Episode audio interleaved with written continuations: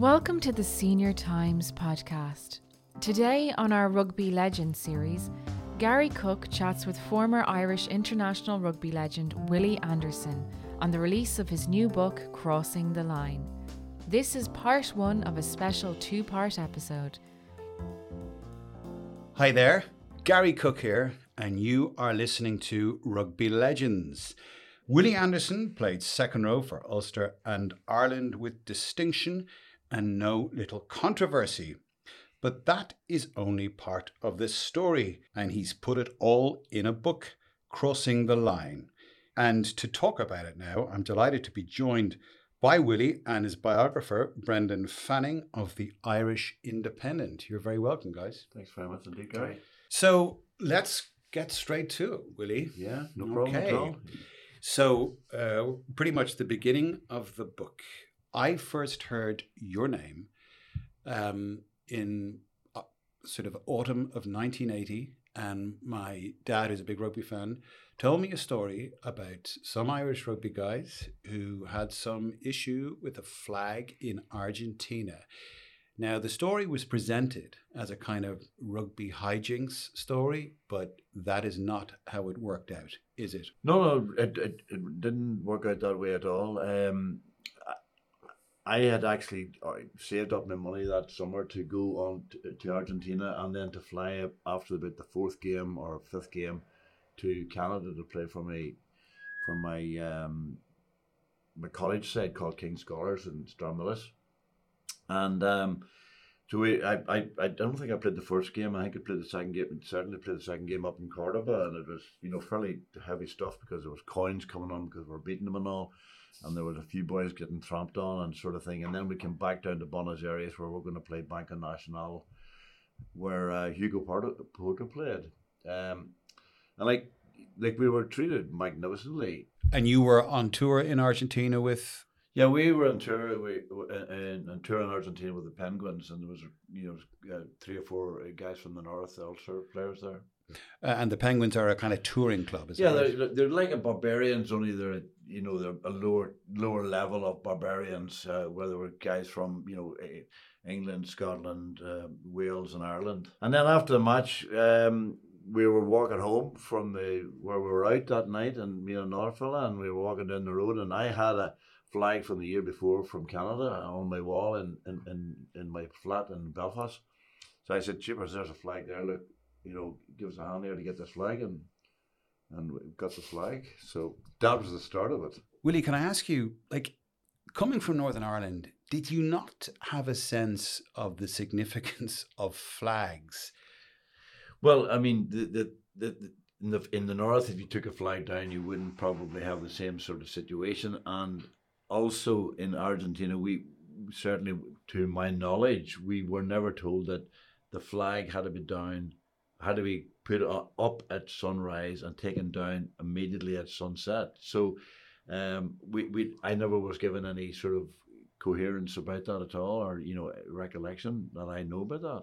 And you guys went off with mirth and a flag back to your hotel, and then the sirens started, and you all joked that they were there for you, Willie, but they were there for you. Yeah, and when uh, Carlos Guarna, who was an absolute legend towards me in terms of what he did for the, the four months or near four months that I was there, he came. He was our liaison officer. He came in and he said, "Look, there's an issue here, guys. It's A big issue. We were in playing cards in a, in a room. There was five or six of us, and um, then the next thing was there was five or six guys coming in with machine guns, and I they said somebody's taken a flag, and uh, they want it back now. And um, I said, look, I've, I've taken the flag, and I put my hand up immediately. And uh, they, they they not only do they want the flag back, but they want you down the station. Down so that was that was the next thing. So this situation is snowballing very, very quickly. This was getting massively out of hand, and and at that stage, you know, it's still the guy said, right, jokingly, like, sure, we'll go down with you and you know, we'll get this over with because, you know, it's not, it's not going to be an issue. We'll give the flag. We've given the flag back. So you've given the flag back. You put your hand up. So we'll go down with you to the, to the the station. And you were with um, Davy Irwin was there. Yeah, Frank uh, Wilson. Frank Wilson. And John Palmer. John Palmer. Uh, he, you know, he was from Bath. Mm. And they just said, look, we'll go down with you. And they, we were taken down down in the, in the police cars down to the police station. But the process was just monumental. Like we were we were interrogated for like twenty odd hours, and you sat in a seat and and you get your fingerprints taken, and uh, you know it was was a question of this. This is unbelievable because the reports that came out the next day, and literally we were on the front pages for about four days, uh, in Buenos Aires, because it said we'd weed on the flag, we'd burned the flag, we'd ripped the flag, so it was a and basically because um, we were all traveling on the four of us were traveling on on British passports. Okay, so they dis- they discarded the Irish passport. There was one Irish passport, I think, and they were very interested in the British passports. So why was this? Well, it's it, all to do with the what they call the Malvinas Islands, Yeah. which we know as the Mhm. Falklands Islands.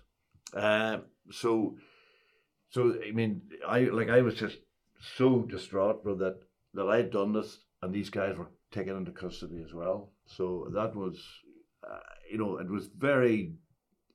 I felt shocking about it, and then I, I thought, well, look, I, I just let the, let these guys know that that these had, people had nothing to do with it.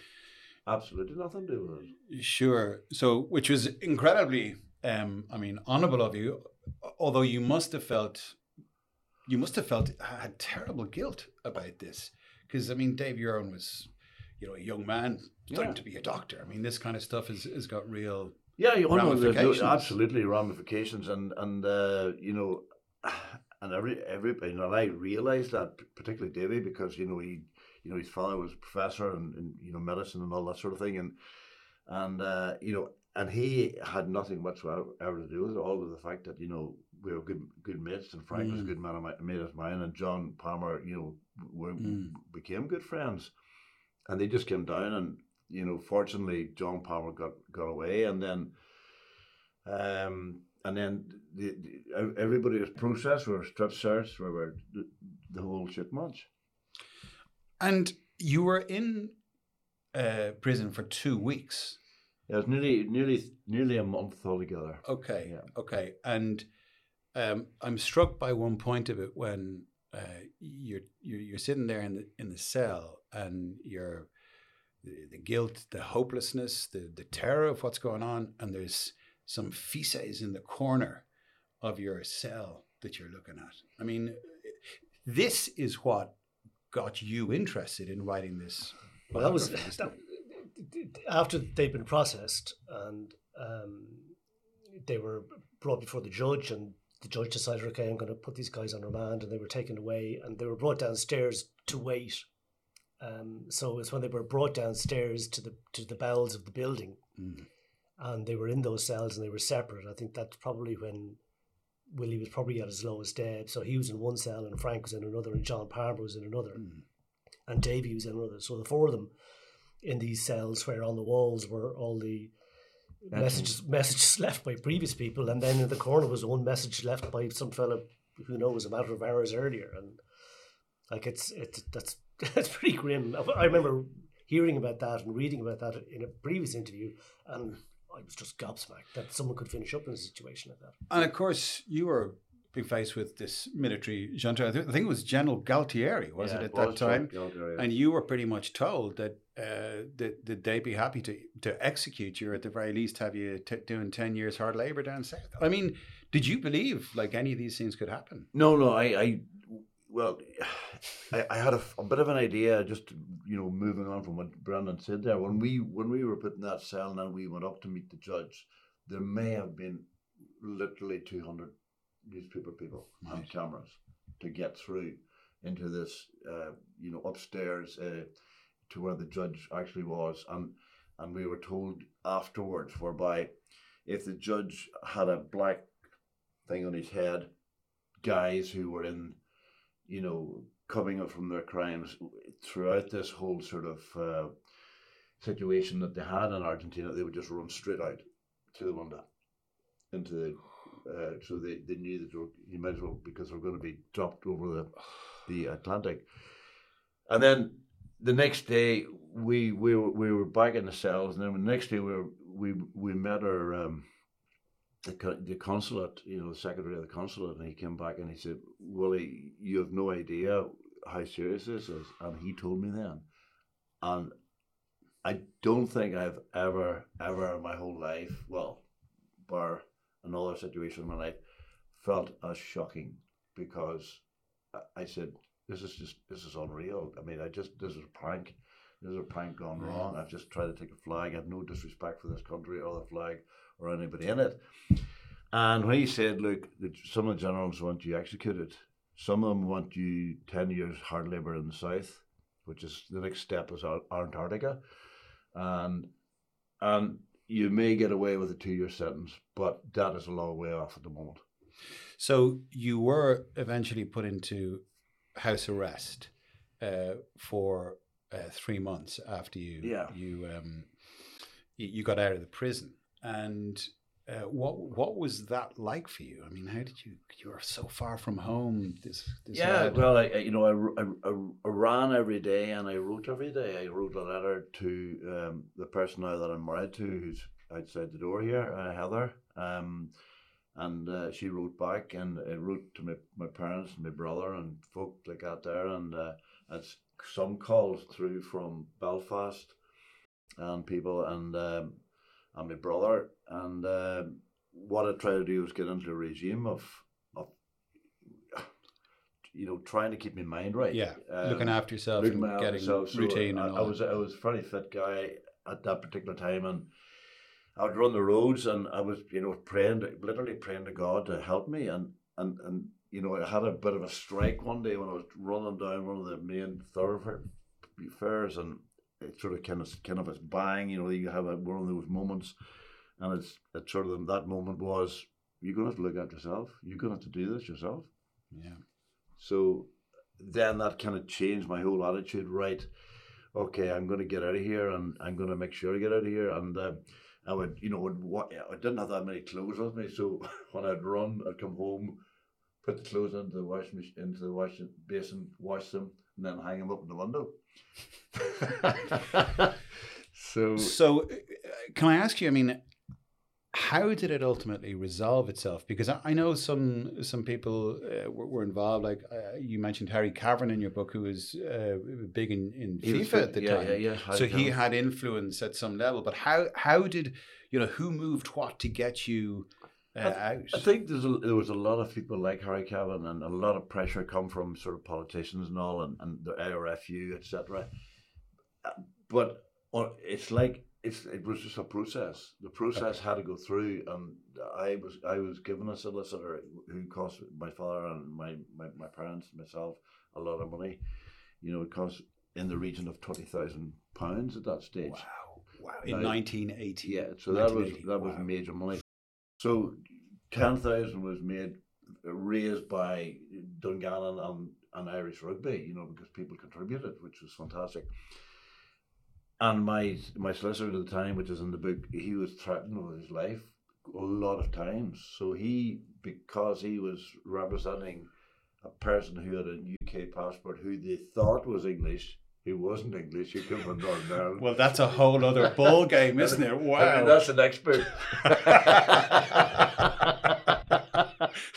Never mind Brexit. So, uh, so anyway, it went through the process, and eventually I got to cross the line, whereby, um, you know, they had a two-year suspended sentence. But be- before that, I went like I had been in the consulate, and, the, and in fairness, the concert, the Irish consulate, and the, the British concert were fantastic. They were absolutely, brilliant. and they they said to me because there was a film out at the time. Uh, about you know a guy in Turkey, you know, oh, Midnight Express, Midnight Express, yeah. and and and it was so relevant. They said, look, you can do the Midnight Express to across to Uruguay or whatever, but if you're stopped, we don't know you. And I says, look, I, I, I, I, I know what the regimes here would do because you would just disappear. So I took I took a chance and uh, and then I got a two year suspended sentence. But if I had been given a two year and a day or two days or mm. a week, then I would have done ten years. Wow. wow, ten years in an Argentinian jail, in any jail. My yeah. goodness. So anyway, that's that's the way it happened, and you know, as I always say, there's, a, there's always, a, as a positive person that I am, uh, the the silver lining was that my, I married Heather. yeah, a year and a half. Two it must have been pretty hard on her having a fella who was who was in jail. Yeah, well, those songs going around. You know, you know that's time ABBA. You know, you know, a super trooper Willie is a looper. So that's right. I remember. Okay, so you got you got home. It must have been vastly emotional with your family. It was. It was. It was fantastic. Uh, you know, for farming people who probably maybe don't show their emotions that much. Yeah. It was very very emotional, and it took me quite a long time to adapt to to getting back into it because it was you were kind of in one one way a kind of celebrity, and the other way you were feeling a massive amount of guilt about yeah. the amount of money that it took to get you back. Uh, the people that you know, like Davy Irwin, who had nothing to do with, and Frank, uh, who were you know were in jail as well, and it just took me a fair while to you know come around, and then you had to go through the process of getting back into school. And in fairness to Grosvenor High School and Ken Reid, they had been warned or been advised or told in assemblies that, that Argentina wasn't to be mentioned. I mean, in fairness, they never did. Uh, and you were you were a, a PE teacher yeah. in Grosvenor House at the time. Okay, well, what a story Senior Times, in association with the Great Southern Hotel Killarney, are offering listeners, friends, and followers of the Senior Times all the chance to win a wonderful three night active retirement break for two people at the Great Southern Killarney, the premier historic hotel since 1854. With six acres of beautiful private gardens in the centre of Killarney town, as well as its favourable location adjacent to the Killarney railway station, the Great Southern has without a doubt a superb and unrivaled location while also offering a deluxe guest experience. Simply answer one question When was the Great Southern Hotel Killarney built? Send your answers to info at slp.ie. One answer per person. Visit our website at seniortimes.ie and follow us on our Facebook and Twitter pages. Deadlines for the email entries is 12 pm, October 15th, 2021. So let's go back to the beginning, uh, Willie. Um, you were born in 1955. Uh, you uh, were brought up at a farm in Six Mile Across uh, in County Tyrone. What was uh, life on a farm like growing up? Well, I actually I enjoyed the farm and, and uh, it, it was tough life. It, you know, it was a tough life because it was fairly you know remote, and my brother and I got on very well. My sister was a bit older, and uh, you know maybe weren't was maybe weren't as close as my brother and myself, but my brother and I got on very well together. And we had cats and we had dogs, and we, you know we would go on hunts and um, but when we were growing up and when we started to grow up uh, you know, we, we had to look after ourselves because my mum and dad both milked. They, they had the hens and then pigs and um and, and there was a, a lot of work to be done. And then as you got a wee bit older, you were part of that work. You know, yeah. you were you were digging out silage with a grip and you were you were sweeping out the byre and you were milking the cows and you were lifting the eggs and cleaning the eggs and all that sort of crack.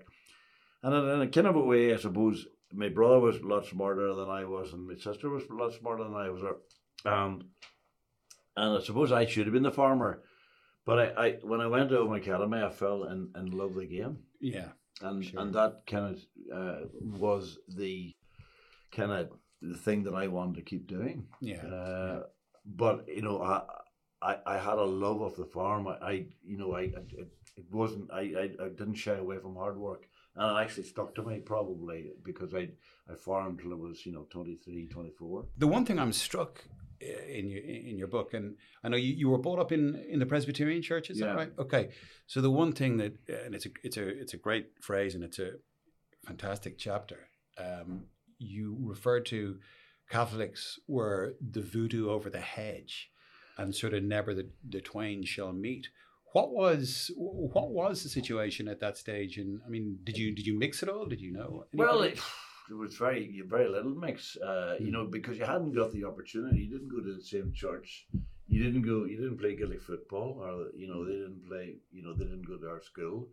Um, now we did travel with them, and certainly there were some that we would have started to get to know who were maybe at, at the, the grammar Catholic school, and you, you would have maybe uh, kind of more of an affiliation. But generally, they did their thing, we did our thing.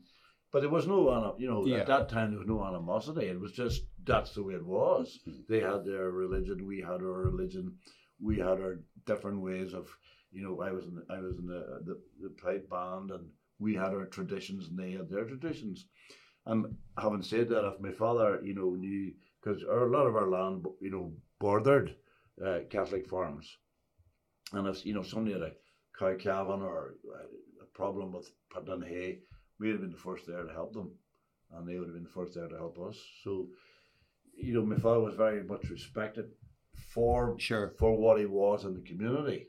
So, uh, but you knew there was starting to become a, a little bit undermined. You know, there was Mm. a bit of tension. However, then So obviously you, you would have been about what 13, 14 when things kicked off.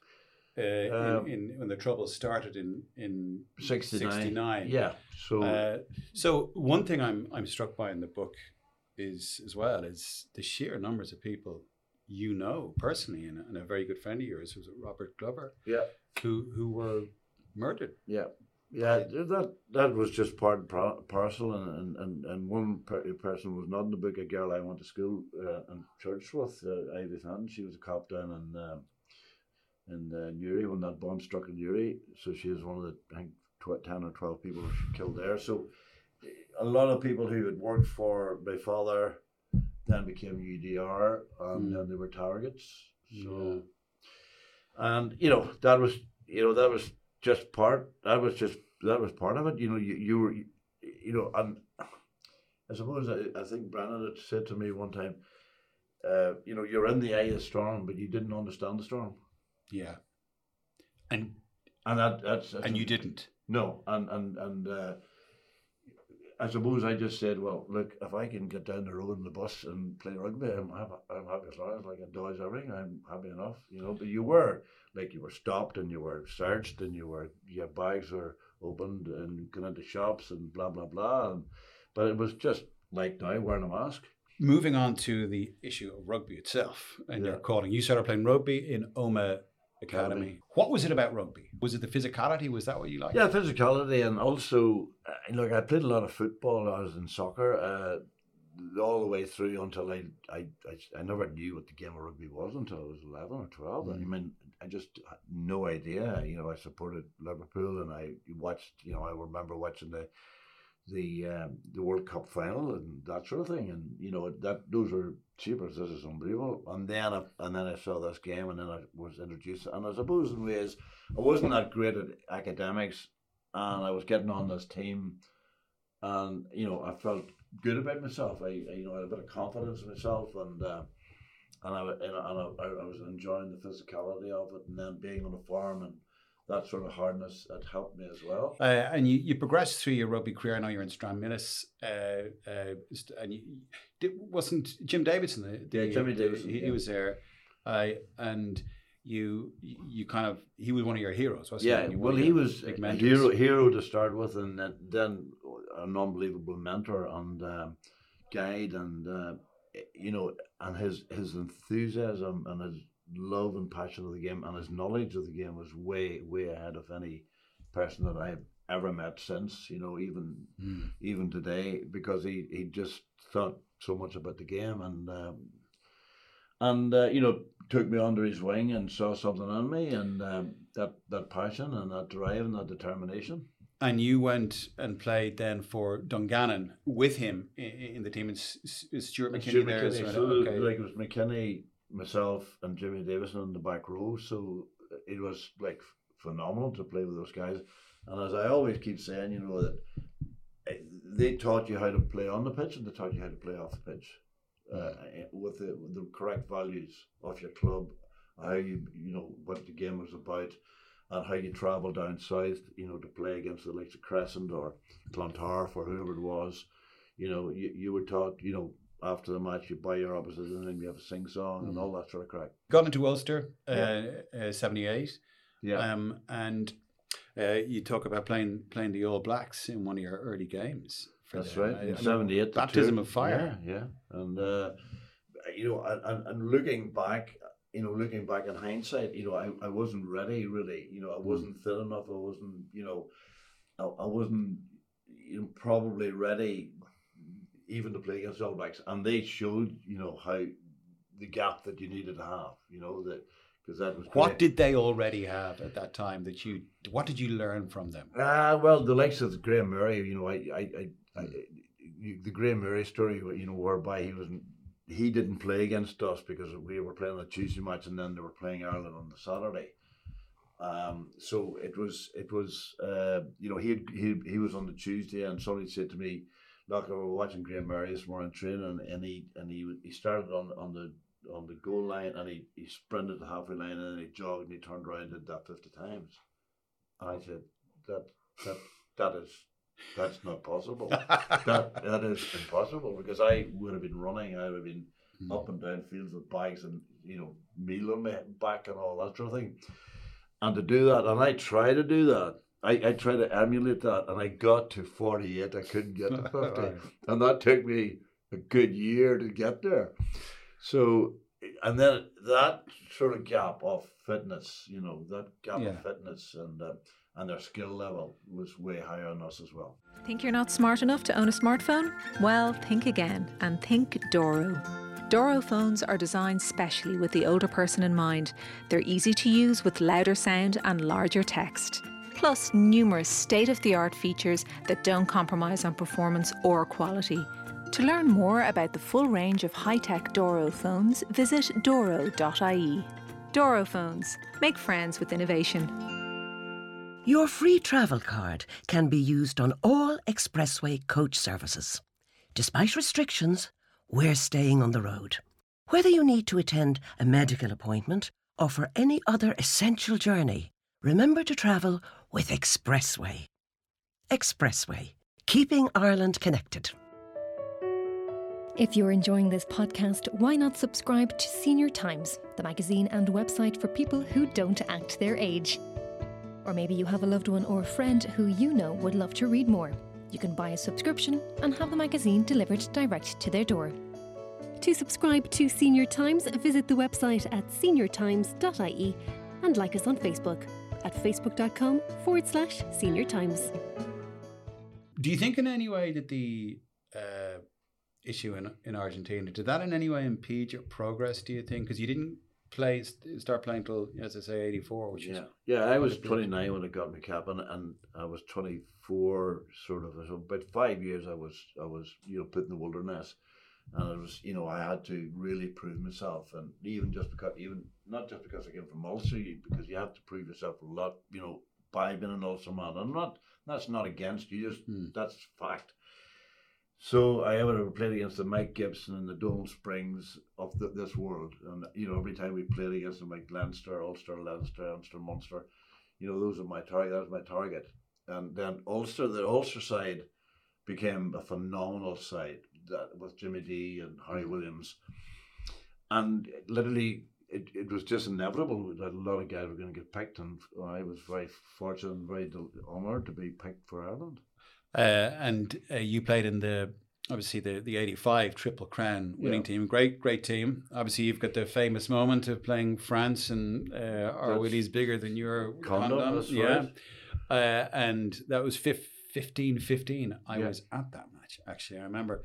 Um, and you played really good open rugby, but I was I, I was struck by what you said in the book about Mick Doyle that that you you said that he that this was a kind of uh, it, it was it was opportunistic and convenient for him to play that way because he had those players. It wasn't as such because he desperately wanted to play that way. Well, I think you know Leinster played a wee bit of a brand like that there, wouldn't they? You know, with uh, Yeah, but with, because, they had the players. they had the players and um, and they had the, certainly the players in the back line. And then when he when he had the likes of you know uh, Brendan Mullin. And, Brendan Mullin and Kieran and, and Yeah. Davy Irwin and and Keith Crossan and Trevor Ringland and, and Hugo McNeil, you know, and, and, and Michael Bradley. There was a backline there who were, and Paul Dean who was outstanding. I mean, his passing was phenomenal.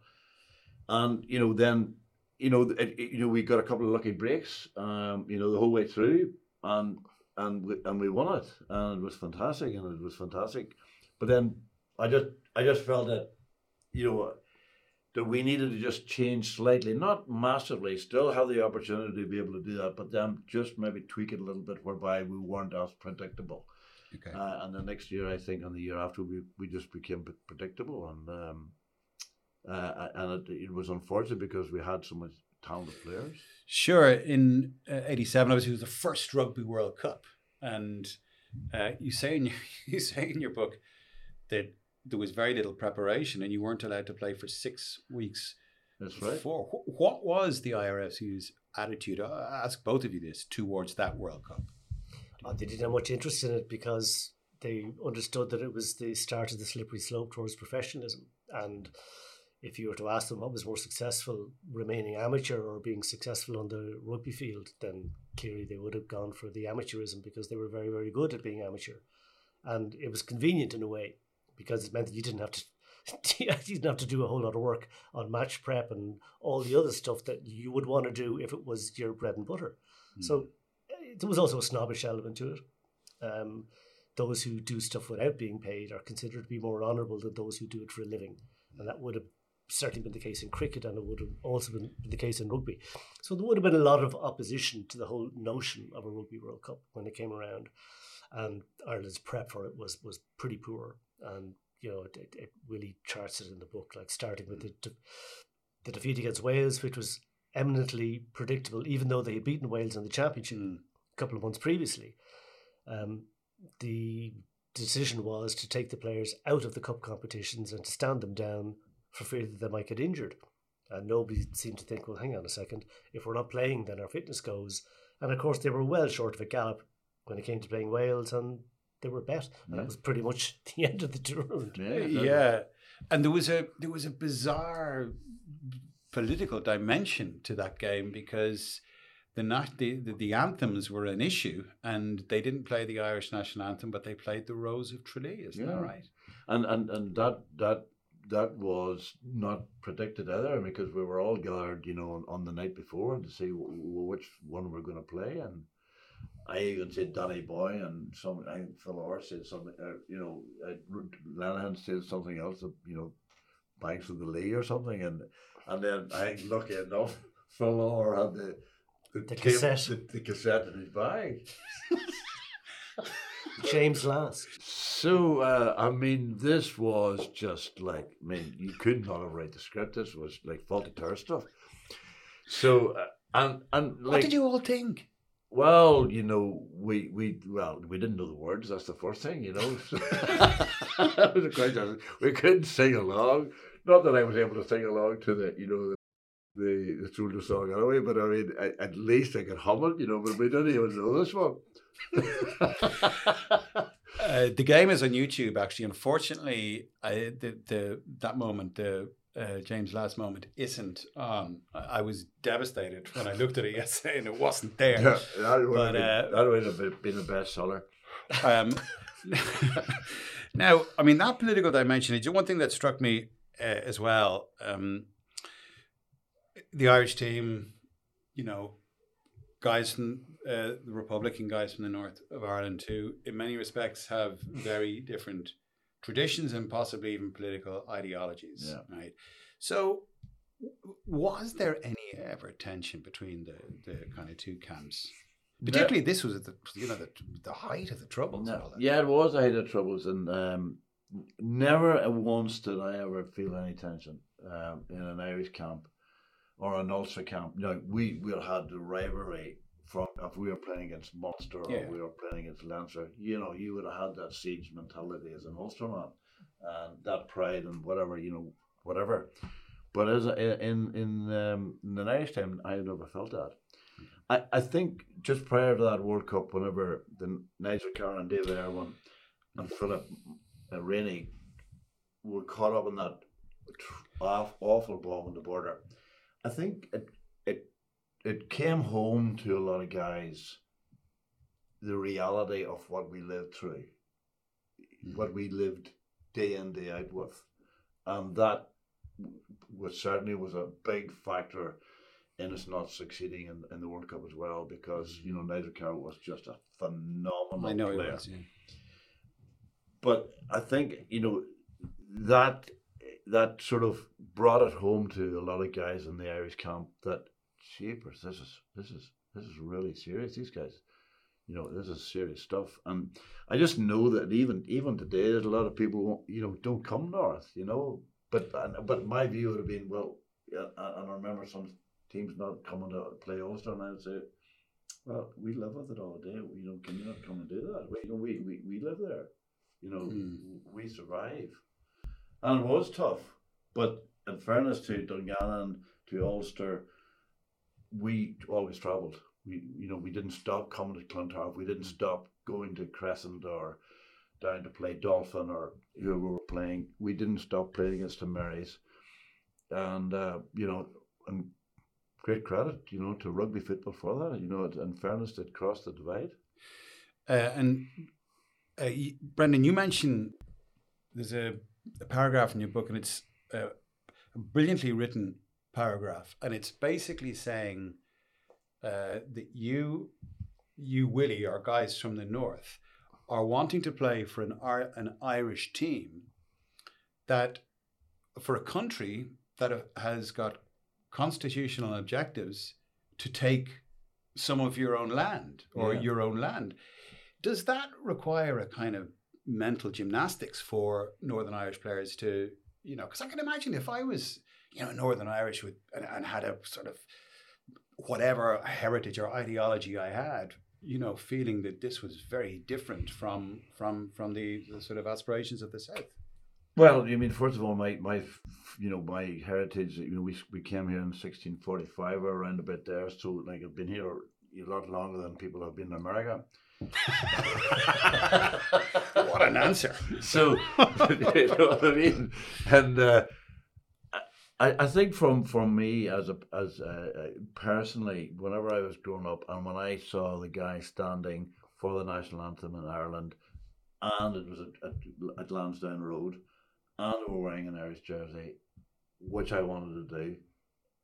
It, it didn't matter. I wanted to do that. It, that didn't matter what the song was, but when I would have heard that song and I was standing in that that field, I that I'd made it. I know that I'd made, play for my country, um, and I think the essence is that is it. You know that your desire to play for your country overtakes a lot of things, and and and that's the great thing about rugby football because it wasn't about you know what their constitutional rights were. It was a question of I, as an Ulster man, want to play for my country, and that's the way I want, I want to do it, and, and I will give everything for that. And and and a- any Ulster man that I've ever met who played for Ireland, that was the same. That was the same feeling. They, they, I mean, in fact, a lot of coaches and a lot of people would say, the more you, you the Irish team is not an Irish team without Ulster men because they bring another dimension.